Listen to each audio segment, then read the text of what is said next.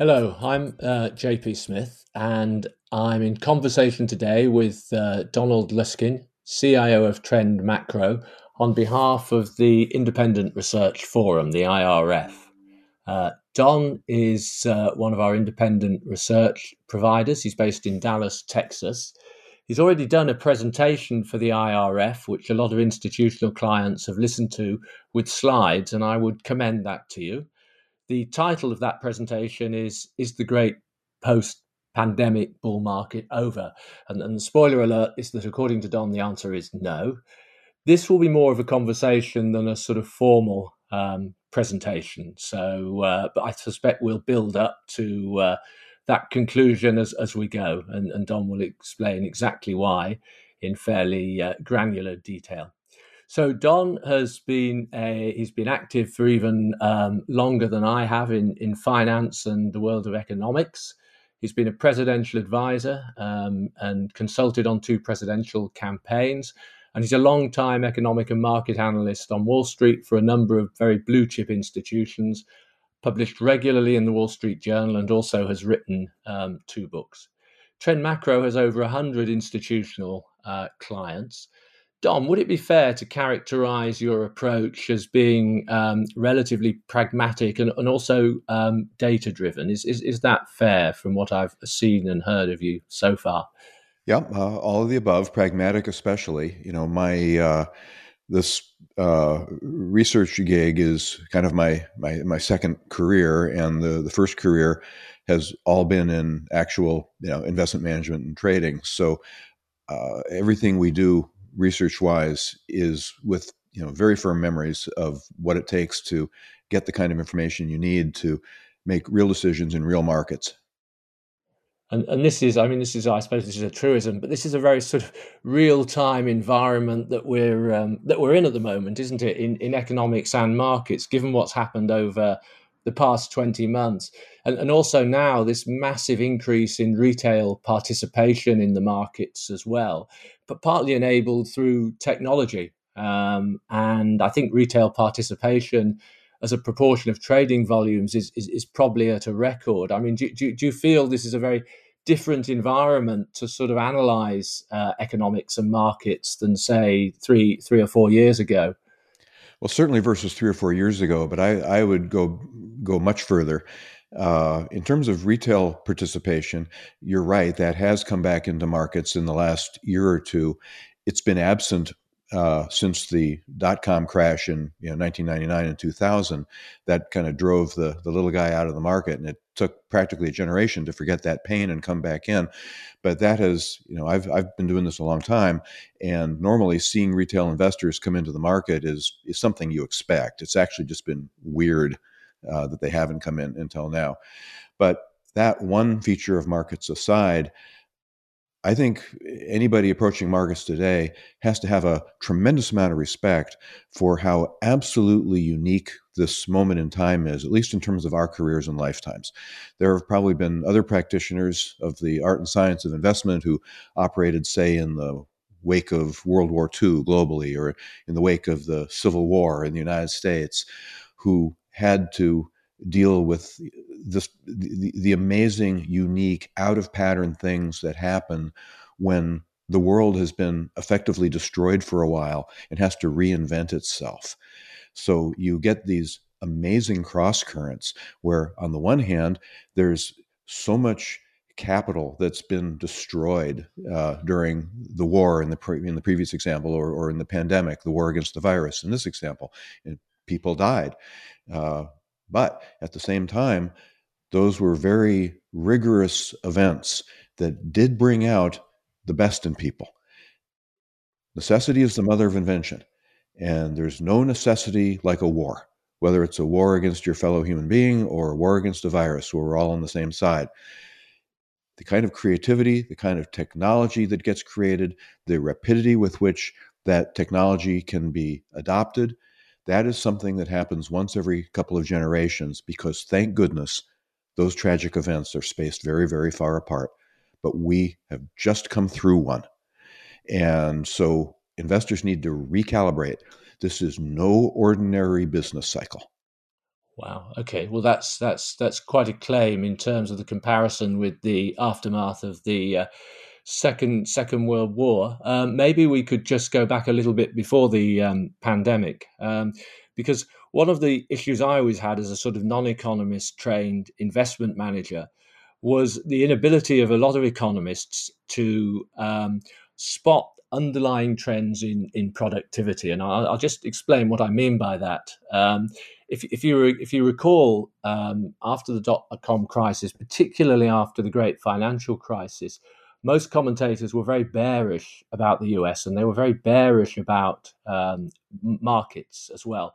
Partly on the grounds of valuation. And one of the valuation tools that was used was the Q ratio, which was basically a sort of simple, tangible asset book value and on that basis, the prospects for the US economy were fairly dismal, and particularly the prospects for, for US equities. So the point I'm getting at is that what we found out, I think, over maybe the last 10 to 12 years is that people have underestimated the impact of intangibles, even going back before the um, COVID outbreak. And, and clearly, one of the things behind the rise in the US market and the outperformance has been the amount of intellectual and tangible capital. So I suppose my rather long-winded question, Don, on this one relates to productivity. Do you think we've underestimated productivity even before productivity growth, even before the pandemic?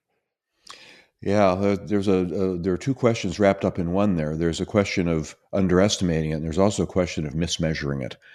And I don't blame anybody for that. I don't have a magic wand on this, but it's very hard to measure. So, you know, here in the United States, uh, every quarter you get uh, productivity statistics from the government, and they're pretty simple minded. They're just real GDP uh, per man hour.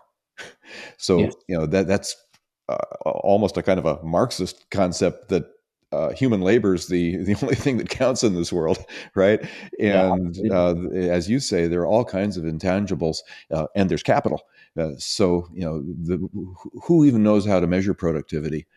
But you know, one one way that you know, a task eh, of you know, trying to get your arms around a concept that's so undefinable and so slippery to begin with, that has gotten even harder right now, is uh, you know we've got you know a situation where depending on where you look, but if you look in the U.S., it's you know we're now finishing up our third quarter with gross domestic product on a, on a, on a real inflation adjusted basis far higher than it was before when the pandemic struck, and yet we're doing it with five million fewer workers.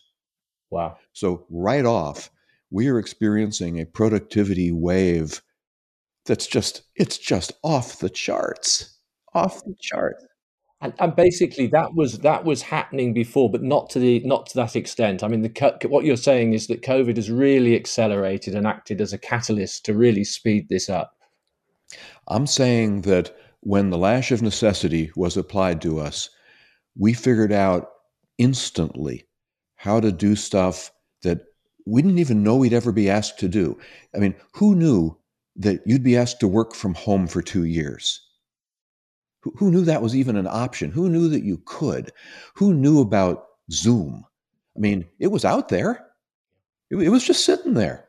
We, we, we could if, if it's if it's a good thing for productivity to not have to commute to get to work from the comfort of your own home and you know your employer may love that in a way i mean certain interaction effects get damaged but on the other hand you're you're kind of on call 24/7 at your own home right yeah. so you know naturally you're going to get a lot of production out of that you could have done that all along you just didn't know it. You know, you, you you thought your boss wanted you to come in and you know have lunch with the other mokes in the lunchroom. Well, it all it took was a World War, and we discovered there was something else we could do. I mean, look what happened in World War II, where you know, toward the end of World War II in 1945, pretty much all the combatants were starting to field uh, the very first jet-powered fighter aircraft and they were super experimental, super primitive. The one that uh, Germany uh, put on the field in just the last couple of weeks of the war was actually made of wood. So, you know, that's how improvised it was. That was in 1945. It was just four years later that the British de Havilland Company put into the air the first de Havilland Comet, which was the first jet powered commercial airliner. So from four years to from a, a Nazi jet fighter made of wood to the first passenger jetliner, four years.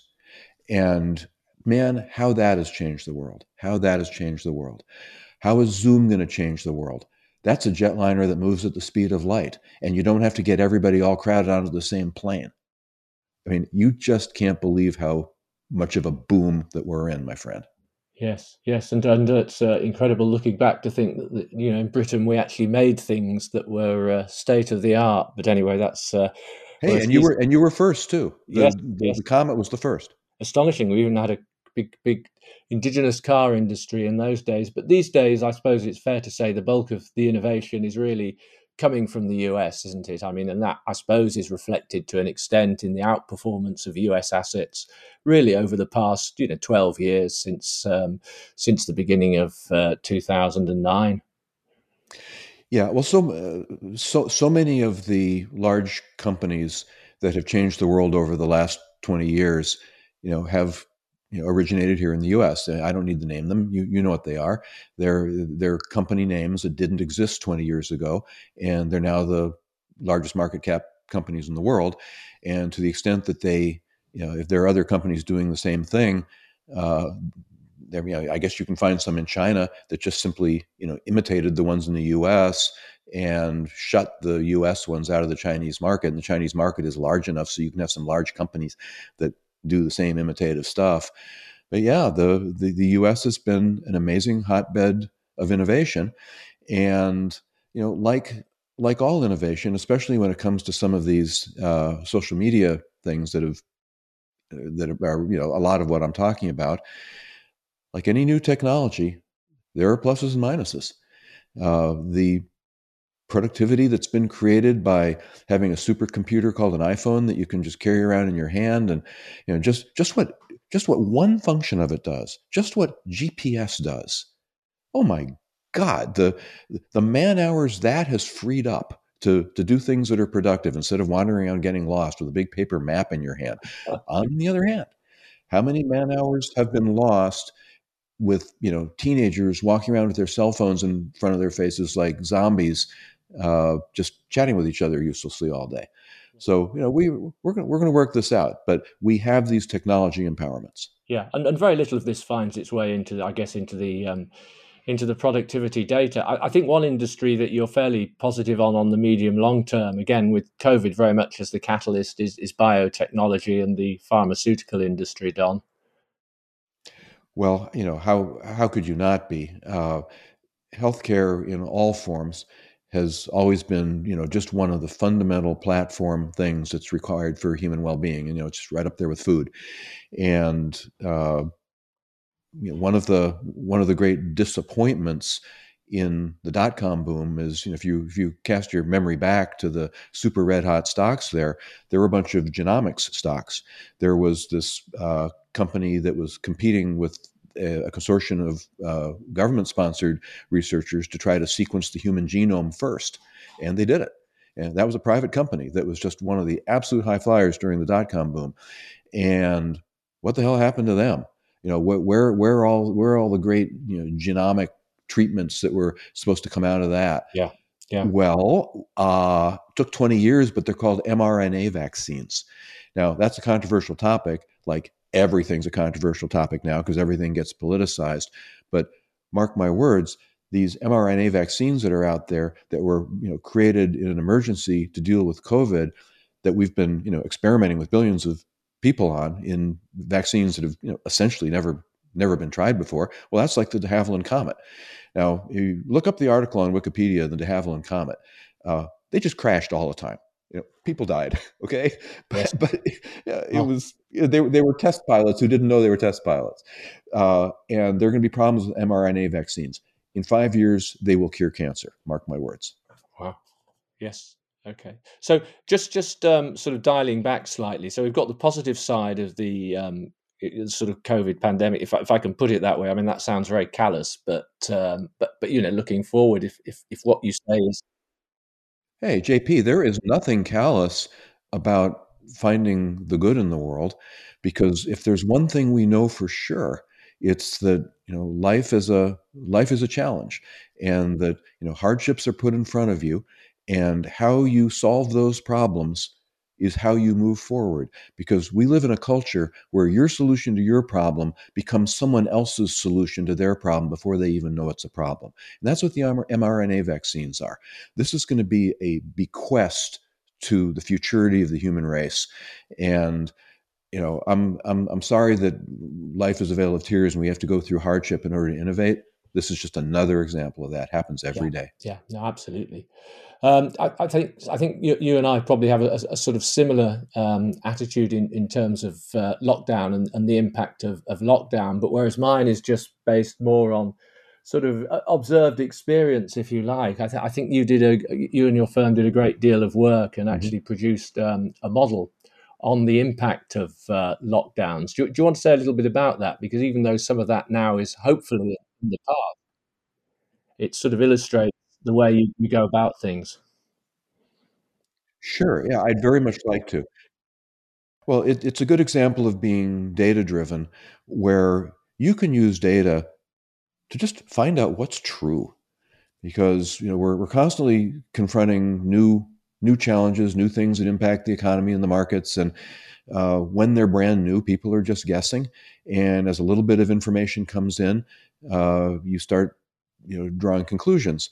Now you, I'm sure you remember uh, that you know one one way in which uh, your nation did a great deal of innovation at the very beginning of the COVID crisis was producing these damn models at Imperial College, which came up with these just extraordinary, extravagant, ridiculous claims of how many people were going to die. And the fear and the panic that was created by these so called scientists putting numbers out like that uh, I think had a lot to do with decisions by politicians that well we just need to be risk averse we, we you know we, we just can't stand the risk that these guys might be right. Well it turns out they weren't. That's a risk return trade-off. I don't think it was a very smart one well we know that in hindsight. Well very quickly on we started getting real data and we started getting it uh, in different countries around the world in different states in the united states and you know, depending on the jurisdiction you got pretty high resolution, fine grain reporting on uh, how many cases there were, how many fatalities there were. And thanks to Google and Apple, we found that we were able to compare that case data and that fatality data to the degree to which people from place to place were locked down. Now, you can do a study where you say, okay, let's see uh, how the UK lockdowns worked, and we can see that the UK put this law into place and this executive order and this commandment, and that's fine. But we don't know how people actually behaved. People might have ignored the laws, or there might be other jurisdictions where there were no restrictive laws, but people just restrict, restricted themselves out of caution or fear. Well, the way we tell that is with this data that comes from Google and Apple that tracks your cell phone so we know exactly whether you stayed at home or not. Now, they don't provide it so that I know what you personally did, but I know what you know people in your postal code did, what, what your, your, your county, your, your country in the United States, your, your zip code. I, I know that for every day of this experience. And so I can compare the number of cases and the number of fatalities that occur and compare it to how locked down people were. And wait till you hear this. It turns out that the more locked down you were, the more COVID cases there were. It's true everywhere in the world. Now, the evidence was, you know, the, the result was not statistically significant, but the correlation went the wrong way. It's a really bad place to start. Last year, in the second quarter of 2020, we caused a global depression with these lockdowns. Wouldn't it be nice if they helped just a little bit? Well, what little evidence there is from the kind of data driven, empirical examination that I just described to you is that not only did they not help, they hurt a little bit. And if you're going to cause a depression, it has to really help. It has to jump off the page. The correlations have to go the right way. The places that were most immobilized have to have the fewest deaths and the fewest cases. Big R squared. None of that happened hey, you know what? Now, with almost two years into this, You don't even need to open up your Excel spreadsheet to do that kind of work. All you need to do is say, hey, if lockdowns worked, we'd be talking about something other than COVID right now, wouldn't we? Because we would have conquered it. But we didn't. It's worse than ever, just in terms of the sheer number of cases that are out there in the world. So, yeah, lockdowns failed.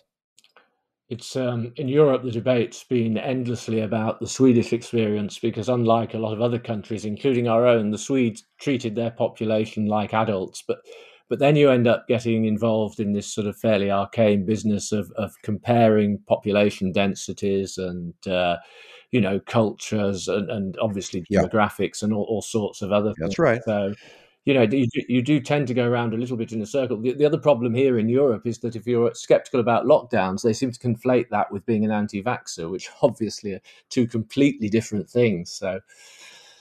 Well, look, as far as I'm concerned, you have a you know people people have a right to have an opinion about all of these things, and there there's plenty of reasons for skepticism.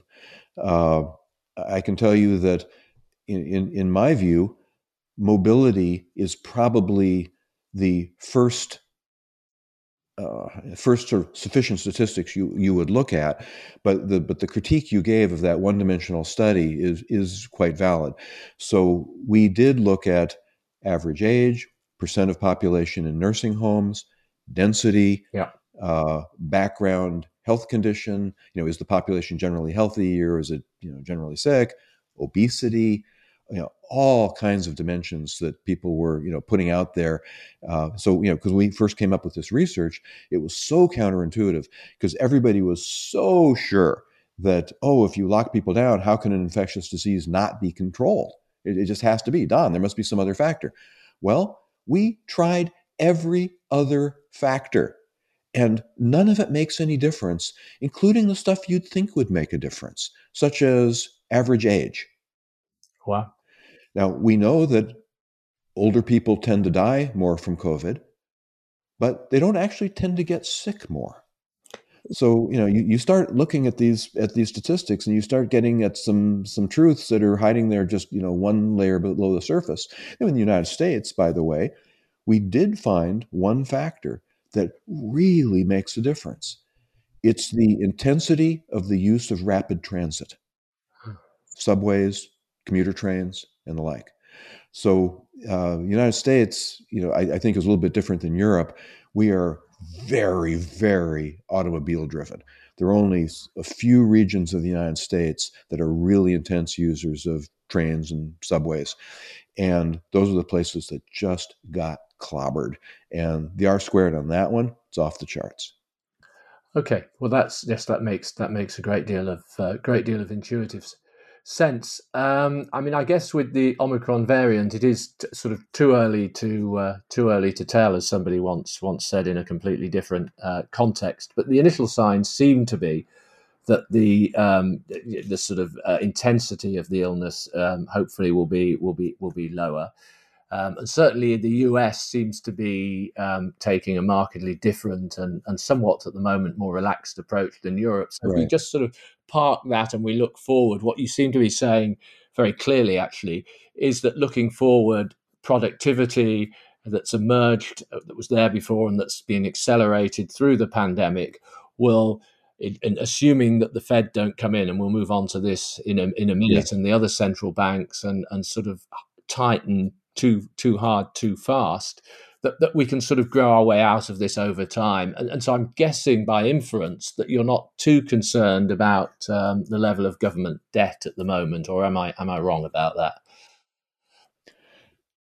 Well yeah uh, there there as an economist uh, there there's no reason for me to be concerned about it. Markets aren't telling me to be concerned about it. Quite the contrary. You know markets are begging everybody to borrow more so you know, one one comes at it. Uh, uh, for, I, I'm I'm not sure why this is, but you know, basically all all the major religions around the world uh, get involved in attaching moral and ethical ideas to debt, and uh, you know it, it's strictly prohibited in in Islam, and uh, you know, they're I mean, d- different cultures handle it different ways. I, I don't I don't I'm not sure I know this to a moral certainty, but I, I've heard many times that in the German language, the word the word for debt is the same word that they use for sin.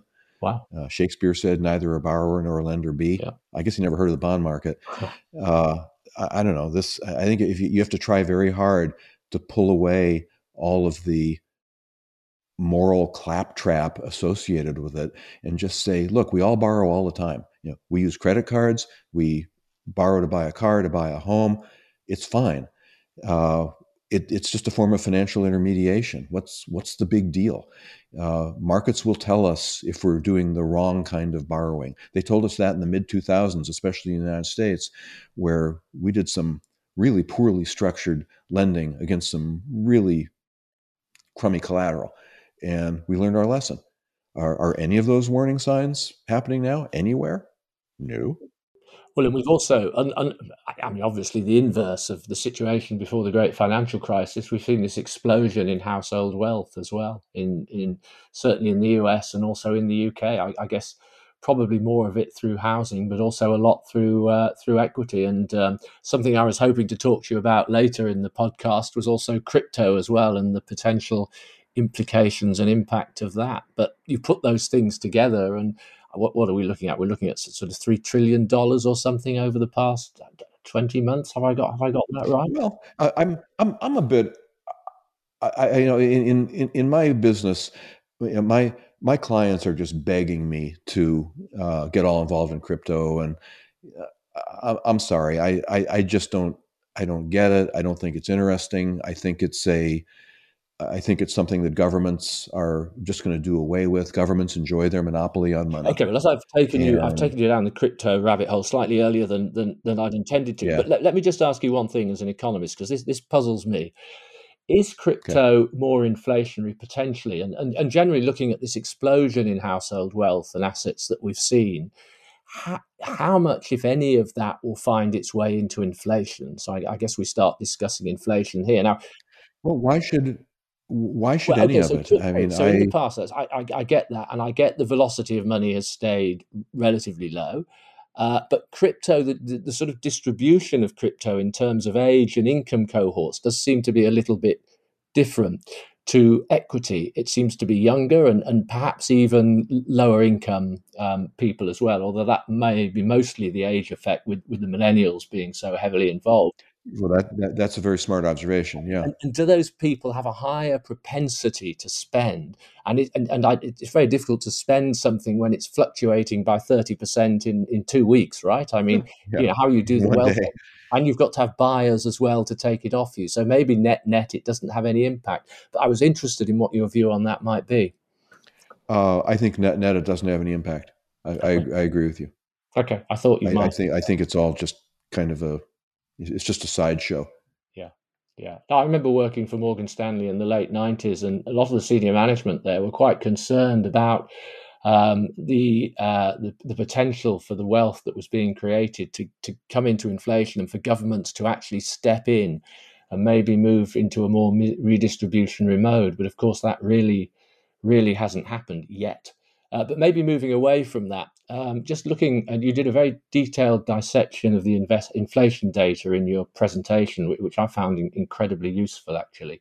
Um, do, do, do, you maybe want to go through that briefly again and, sure. and just highlight sure. why you know you're quite un, unlike the consensus now, and the consensus has only just really emerged on this um, your view is that the inflation problem is likely to be transitory, and certainly the bond market's action over the since you since you said have been saying this has, has, seems to suggest that you, that you're right, right about it.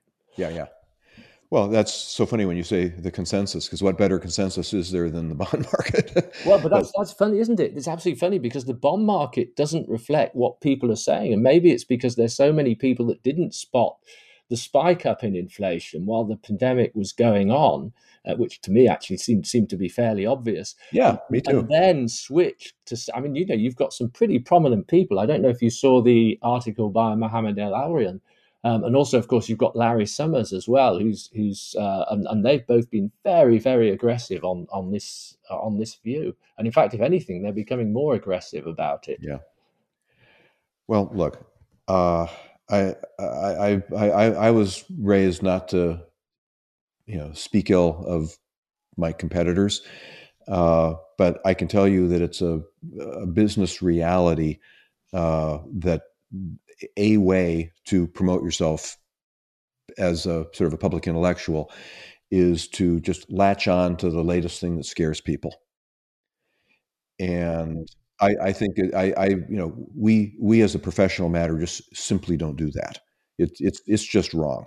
And I think the, the people I think the people you named are are just jumping on a on a bandwagon and probably don't even believe what they're saying. Okay, okay. So I, I mean, you spelled out exactly why you think that the uh, impact is is likely to be transitory. Uh, is there not a risk, though, that because the, the, Fed is ultimately, and I think you've said this yourself, a, a sort of political animal and comes under grow and and of course political consensus is like the uh, you know is like like the public intellectuals in a sense. Right. it tends to happen post hoc you know looking That's in right. the rear view rear view mirror. Um, there is a lot more concern about inflation. Is there a risk do you think that the fed will will overreact to this? Yeah, I, I, I, think there is a risk, and it and it's particularly intense just by terrible, terrible luck, which is that Fed Chair Jay Powell has been renominated by President Biden, but now he has to go through Senate confirmation, and you know the uh, the the you know, people in the Senate and the House and in the White House, you know they're even worse than Larry Summers and Mohamed El Erian, which is you know they they take whatever idea is out there in the public domain at the moment, and they attach it to whatever their political ambitions are and you know you, you you see it with everything. You, you see it with you know, for instance, with vaccines. I mean, you know, things that just there's just no reason why they should be politicized, but they are. And inflation is now getting politicized too. And you know, one of the uh, subtle reasons for it is that uh, the White House and the Democrats, who very narrowly control the U.S. Congress, if at all, are trying to push through another gigantic spending bill. And whether this is true or not, it's certainly the conventional wisdom in economics that you know giant government spending bills make inflation worse, not better. Yeah. And so uh, they're putting a lot of pressure on the Fed to take responsibility for this inflation, both in terms of saying, yeah, yeah, we we caused it with all that QE, and well, we had to. It was an emergency, but we admit we caused it, and so if we caused it, we can fix it just by reversing those things. Well, they didn't cause it, and they can't fix it. So if Jay Powell wants to get reconfirmed by the Senate in January, though, at tomorrow's FOMC meeting, he's going to have to pretend. Yeah. So this is going to be like one of those struggle sessions in communist China, where you know some capitalist gets brought into a room and beaten with a rubber hose and has to confess his sins for you know, crimes he didn't even commit. That's what Powell's going to do tomorrow.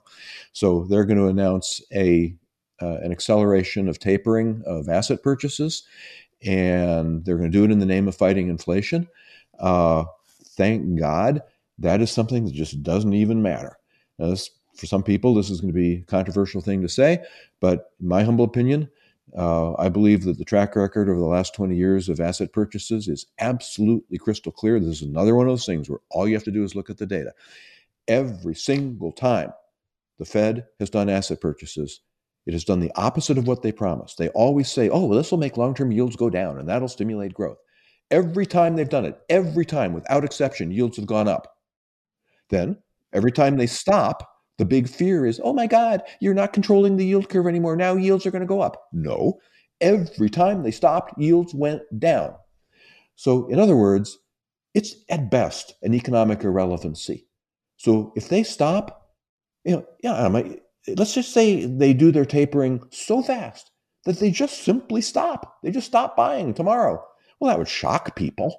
But other than the psychological shock, that would have no impact at all. None.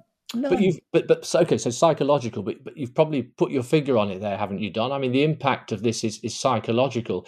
If if you go into QE, what happens is risk appetite rises, and risk appetite, risk asset risk assets, so equity, uh, crypto now do do quite well, um, and they go up, and therefore, I guess you have the sort of inverse effect on on yeah. bonds, which I, I say is, is, is counterintuitive, yeah. and particularly as as I understand, the Fed owns what thirty percent of the bond market. Is that is that correct? Well, it, what, what, I, it doesn't matter what what percent it is, you know. It, but the you you you're very very close. You know, you're getting warm. You're getting close to the correct answer here. That's good.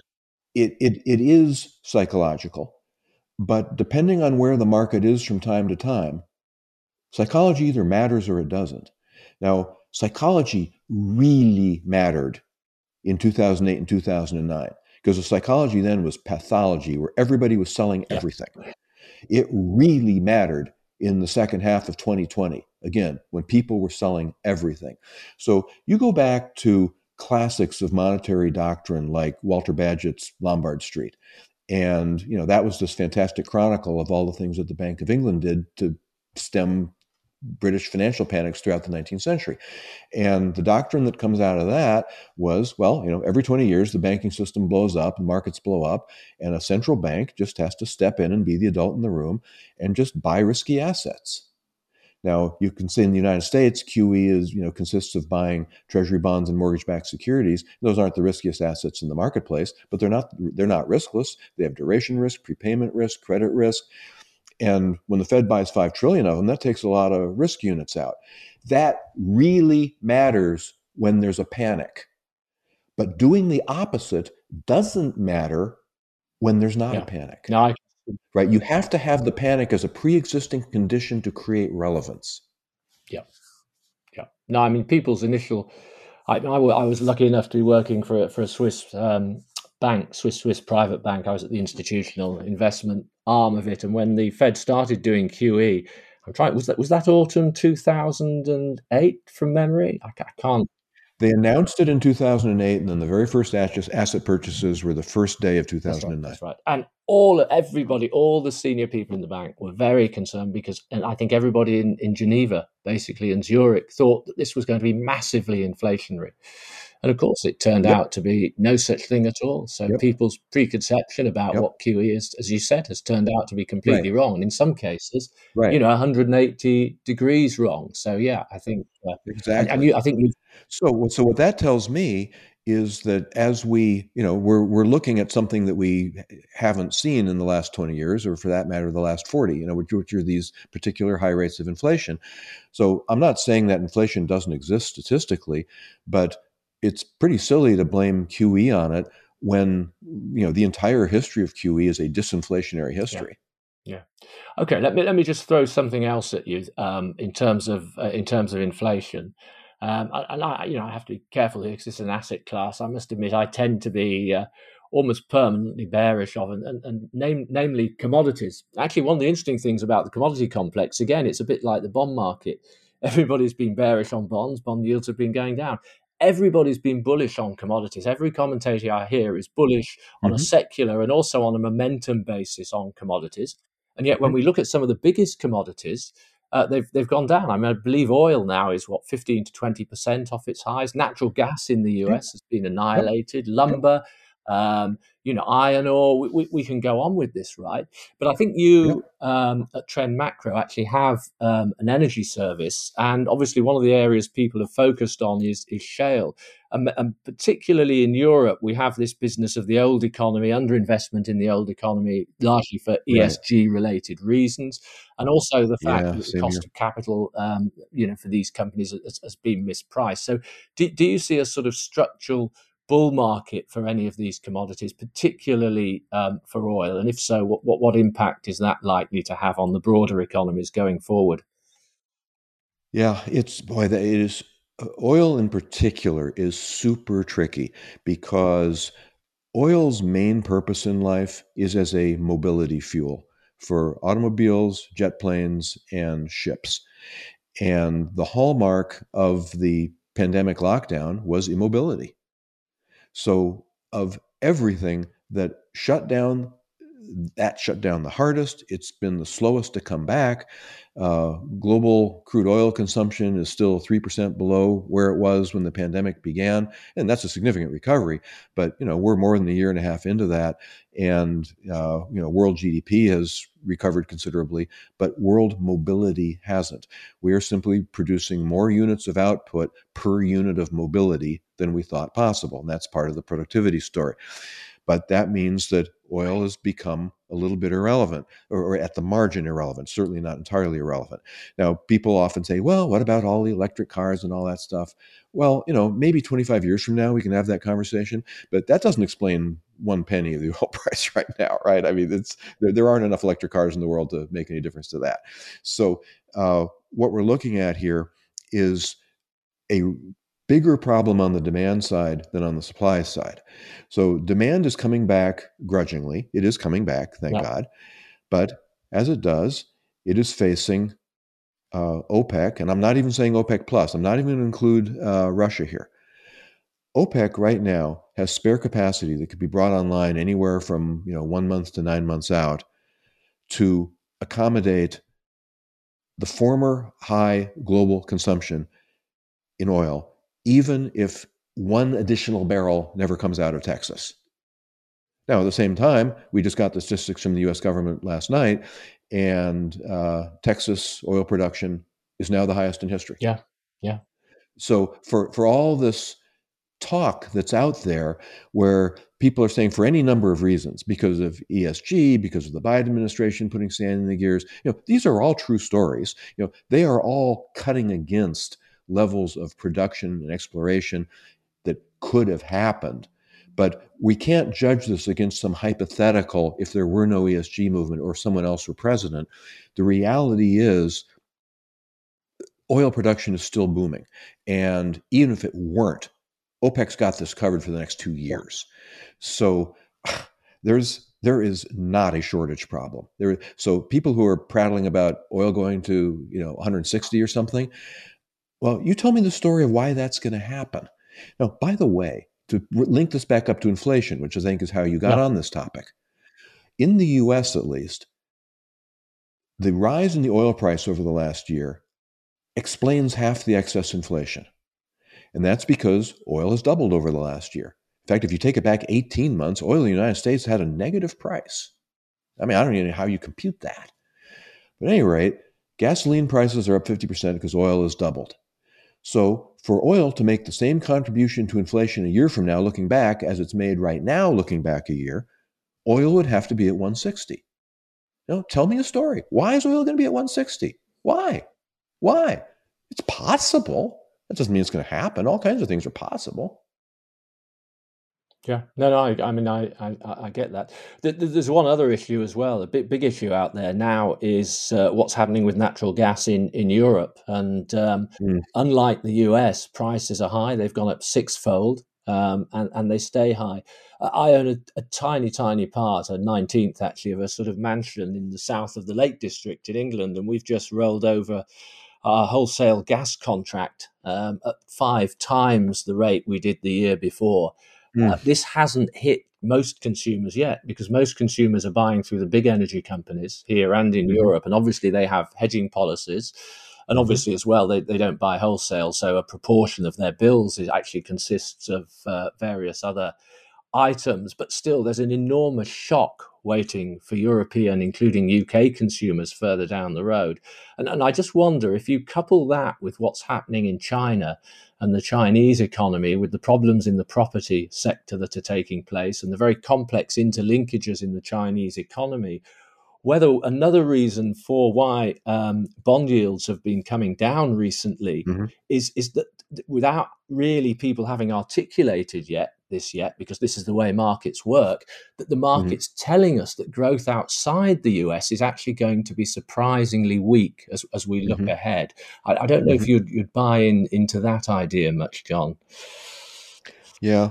Well, I don't know how much of a I guess the, the I, I do buy into it. In fact, the, the the only critique I would make in the way you framed your question is that if bond if if bonds are pricing it, then you can't really call it a surprise.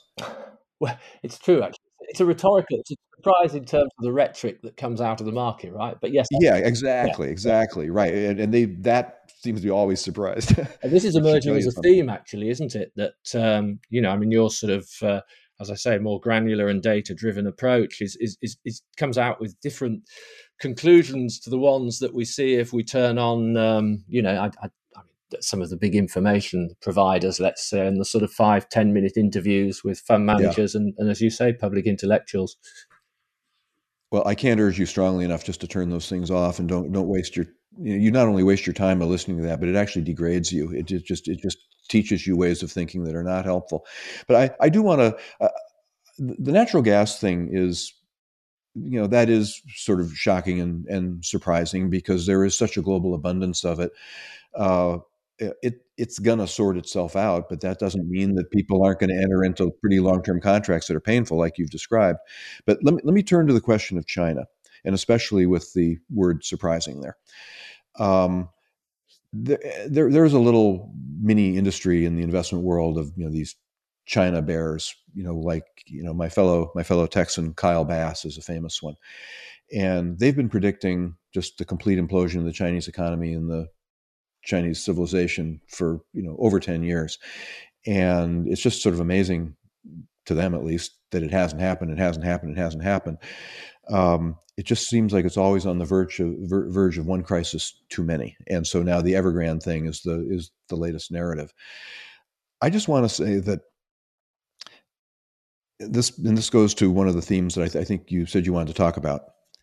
One of the things that made the period from 2000 to 2020 a relatively low inflation period was putting China on the global economic circuit board and doing a global labor arbitrage with them uh, using one of the great unmeasured forms of productivity, which is managerial expertise, to create supply chains that uh, created a true true global web of just-in-time delivery with with China as the most important node of it. Now, you don't have to imagine that China is going to have some kind of internal shock event to think that that trend is over because like everything else in this world, there's this little old thing called diminishing returns that once you've done as much as you can with China, you've done as much as you can with China, and there ain't no more to do. And well, we don't have to say it's absolutely done, that no Western company will ever put up another factory or move production to China. But the rampant rate at which that was done in order to create costs, uh, create efficiencies and cut costs, that is well in the rearview mirror. That mine has been mined out. There's no more gold in it, right? So you don't have to imagine China going to hell to say that we're not going to get that kind of free get out of jail card on inflation. That doesn't mean we're going to have hyperinflation. That doesn't mean you're going to have a problem. It just means that inflation might run on average, I don't know, 30 basis points hotter over the next 20 years than it did over the last 20 years. That's all. Because, you know, it, it took 20 years for that to happen. So, uh, you know, that's that's my view on China. And that goes hand in hand so, so what does that mean for China itself? That means that no tree grows to the sky. Yeah. That means that just like all like, like Japan and the, you know, the nations of Europe that were so destroyed during World War II and took decades to get back up to being really you know the superstars of the developed world that they are today you had decades of 10% plus gdp growth and then it just stopped because a tree can only grow so high that doesn't mean the tree dies, doesn't mean it falls over and kills you. Just, maybe the tree keeps growing but just keeps getting thicker. But it's not going to get higher. And that's really what's going on in China. And rampant growth covers a multitude of sins. You can get away with things like Evergrande when it's just getting swallowed by how much richer everybody's getting every year. And those things are coming home to roost. Now, is this going to be the final, you know, Kyle Bass conflagration in China? I don't think so, because don't forget, every bank in China is owned by the government. So if a private company like Evergrande defaults to the Chinese government, that's the algebraic equivalent to the Chinese government bailing them out, isn't it? Yes, absolutely. Because the Chinese government lent them all the money to begin with. So default equals forgiveness in that unique economy. Yeah, I think. I mean, the only the only thing I'd, I'd I'd maybe say about that is China's contribution on the margin to global growth has has been falling in terms of expectations, prior expectations since about 2010. So, so maybe that's another reason to be a little bit cautious on on commodities. Exactly. Uh, you know, I confess to being a perma bear on China, not necessarily a a crisis, uh, predicting a crisis, but just in terms of that incremental effect. And, and, maybe we're just going to see more of the same. And as you say, it's not going to be that dramatic, but uh, on the margin, it just means that, that inflation might be a bit higher. growth might be a little bit lower. And, and I guess as well, and this takes us on to um, to equities um, companies um, valuations. Um, for some of the big US companies as well, um, maybe their prospects in, I mean, it's always been difficult, as we know, for companies to make money in China, but, but maybe it's going to be even more difficult going forward than, than it has been. Uh, indeed, uh, the in the U.S., the poster children for the you know super mega cap overvalued stocks, uh, they've actually been substantially shut out of China. Yeah, no, it's true. Yeah. So you know that they've already swallowed that bitter pill. Uh, so for them, I guess you could say it's all upside. But you know, there's you know the other thing that I think has to be said about China is uh, under its current leadership, it is rolling back on its pro-capitalist, pro-property rights reforms that made the miracle possible. And it's always been difficult, but it's getting to be impossible for an investor with a straight face to say now, why again should I be making an equity investment in a place with no property rights? it's a fiduciary issue. Yeah, no governance. Governance has been much neglected, and people go on about ESG, but some of the most fundamental governance issues have been completely ignored. Obviously, because people have been in pursuit of a good narrative. Oh, for God's sake! I mean, in China, the G is the least of it. How about the E and the S? Yeah, no, no, no. It's true. It's true it's um, it's it's it's going to be very interesting because obviously you've had a lot of very high again very high profile people from Wall Street firms like BlackRock actually come out recently and reiterate a sort of commitment to China and actually advise investors to step up and buy. And it's a problem because cosmetically now the market's actually there is actually starting to look quite uh, quite cheap. But wh- whether that counters these negative factors you've discussed is um, you know it's it's a difficult one now. I think. So moving there are on, other oppor- there are other opportunities. Uh, well, there are other opportunities. Exactly. And so, so just moving on to that, I mean, you've you've been, I think, um, it's fair to say, pretty pretty sanguine about the U.S. equity market in particular um, over the past uh, few months. In fact, maybe sanguine's an understatement. Maybe bullish would be a better very much way, so way of describing it. And I think you have, uh, you know, you use an equity risk premium model. I think that's similar to the Fed model, right, Don? And you know, I think that's given, um, from what you were saying, pretty reliable signals, not not just in the current cycle, but in previous cycles as well. I mean, do you want to say a little bit about that and what it's telling us now? Sure, sure. Well, the equity risk premium model we use. Uh, I, have been using it since before it came to the Fed and started being called the Fed model. It was it was uh, invented in the late '70s at Wells Fargo Bank in San Francisco, believe it or not, because back then that was a uh, hotbed of financial innovation where index funds and you know all just, just, the whole substructure of modern investing was created at a crazy little bank in San Francisco and the uh, this simple old equity risk premium model that I've been using now for 40 plus years was actually invented by Nobel Prize winner William F. Sharpe of the capital asset pricing model. Yeah. And it's just the simplest thing in the world and hasn't changed in over 40 years. And boy, does it get it right when you need it to.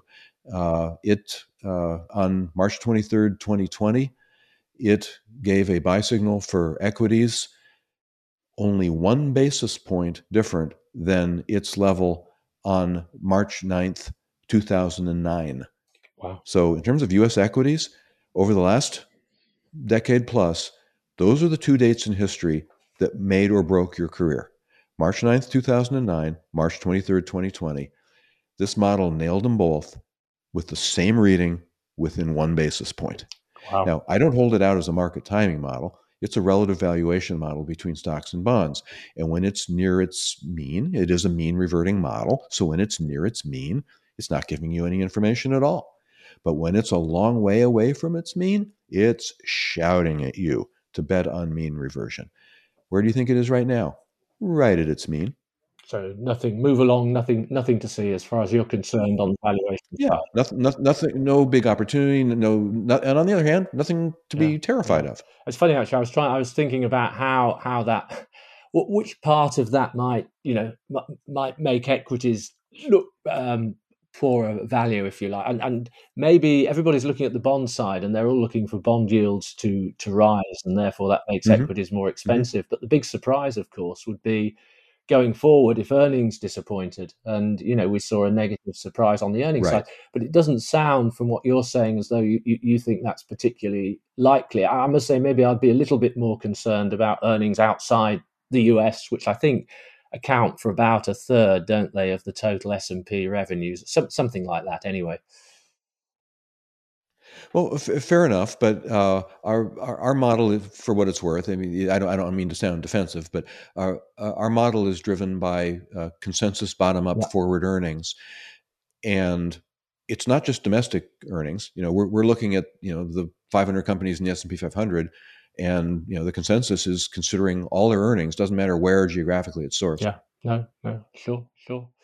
So, um, and, and do you have any um, thoughts as, as to how to invest? Because obviously, it's one of those things. I mean, the simplest thing to do in 2009 was the best thing, right? It was just to buy US index funds, not to buy. Everybody wanted to buy alternatives. They wanted to buy hedge funds, they wanted to buy emerging market mm-hmm. funds, they wanted to buy anything that preserved wealth because people were desperate to to, to, to, to, minimize their downside after the great financial crisis and actually the way to do it with, with minimal expenses as well was just to buy a US index fund S&P index fund I mean what what mm-hmm. what sort of environment do you think we're do you think we're looking perhaps at a return to more active management where if what you're saying about uh, innovation is is true you know maybe maybe there are companies out there but but as you know a lot of them tend to go through private equity and they tend to be ipo'd and they tend to be quite expensive. If, if you can talk about expensive for companies that have uh, very very few earnings. So how how do you what do you yep. think is the best way of going about investing in the sort of market we're in at the moment? Well uh, this is that that question is very different de- depending on uh, on the audience for listening to my answer right? Uh, i'm you know, I I come from I come from that Wells Fargo experience in you know in, in the 80s where index funds were invented, and the reason why that story is so compelling is that if you're artificially constrained to dealing with public markets, that's probably what you want to do because like you're like you're what you really just said, by the time something's in the public markets, it's already been picked over, and active management has, is hardly obsolete. You know, it's gone through the its greatest period of wealth creation in history. It's just called private equity. It's just called venture cap. So, you know, if you're just some, you know, ordinary schmo, you know, investing in a retirement account in public securities, those things are completely shut to you. So, you know, it's not that active management sort of doesn't work anymore. It works better than ever, but you have to have you have to do it yourself or have access to it. So, uh, if you can do that, do that uh, presuming you have some knowledge. If you can't do that, then you know, what our our style is is to look at countries, look at sectors, look at industry groups, look at styles, and think of those as investable aggregates where individual securities mean relatively little in unless they just happen. I mean, I guess you say Evergrande, for example, is an individual company that's worth learning something about because of what it says about the whole rest of the world. But it's not a question of Evergrande or not Evergrande itself. Yeah, yeah, no, sure, sure. I think that's. Uh, I think those are that's absolutely right. I mean, I'm, you know, I'm really scratching my head at the moment to, to tell you the truth, Don. I mean, I, I you know, I, I, suspect the US probably will still be the best best place. Um, and you know, as a veteran of emerging markets, I'm, I'm really struggling to find. I mean, sure, some of them look cosmetically cheap, yeah. but my goodness me, the the issues and um, the sort of lack, the governance, the lack of any structural reforms in in the vast majority of of countries. So it's it's it's difficult yeah. at the moment. I well, I, I, would like to put out one thing just for people to consider, and uh, this doesn't have a good um, any particular time horizon associated with it, which makes it difficult. But um, I think one of the hallmarks of this pandemic depression we went through and the recovery from it is how uneven the re- the recovery has been between sectors within a country and then between countries themselves because different countries have had different lockdown policies they've had different responses to the different waves of, of covid that have come through and those have gone a long way to determining the you know the the time rate of, of recovery. So you've got the global economy out of sync with itself. That's one of the reasons why you have these global supply chain problems because all it takes in a supply chain is for one company in it, one country in it to be locked down. So where I'm getting at with this is the US has a very flexible economy. We came out of our lockdowns pretty early. It's different across the different US states, but heck, one of, one of the advantages of the United States is it's a it's a 50 country free trade zone, and so Texas comes out uh, really quick. California comes out last, but you know at least somebody did here. But where I'm getting at here is probably next year sometime, certainly the year after that, this whole COVID thing and all the lockdowns associated with it, all the economic disruptions associated with it will just be a bad memory and you'll start forgetting about it and then maybe, you know, it's something you'll you'll tell your children in 10 years. But what that means is that the opportunities are in the places that are the last to catch up. So one of the reasons the US has done so well is because it got out of the gate first. So that doesn't mean it's going to continue to do the best right? Because the ones that one by one liberate themselves from all this COVID lockdown madness, they're the ones with the big output gaps. They're the ones with the you know airplanes that you can get in the sky, the uh, waitresses that you can get back in the restaurants. That's where the growth's going to come from now.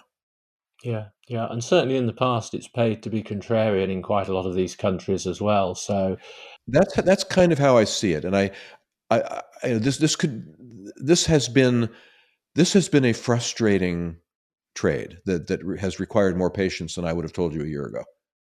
But that doesn't mean I'm turning away from it conceptually. You know, in a way, a, a thing that disappoints you by how long it takes to get you there, that means, oh boy, it, it's primed to happen right now, right? or at least you tell yourself that. Yeah, yeah. Well, look, Don, I think that's a great note to uh, to end on, um, and uh, sort of quite quite optimistic as well. And you, have given, I think, a much more upbeat uh, resume than most commentators would would would give. And I think that's I think that's refreshing, and it's been right as well. So uh, you know, let's let's hope that it continues to be right. Um, do get in touch with the Independent Research Forum, please, if you're interested in Don's work, as as you should be. Um, so uh, thank you, Don, and uh, thanks for listening.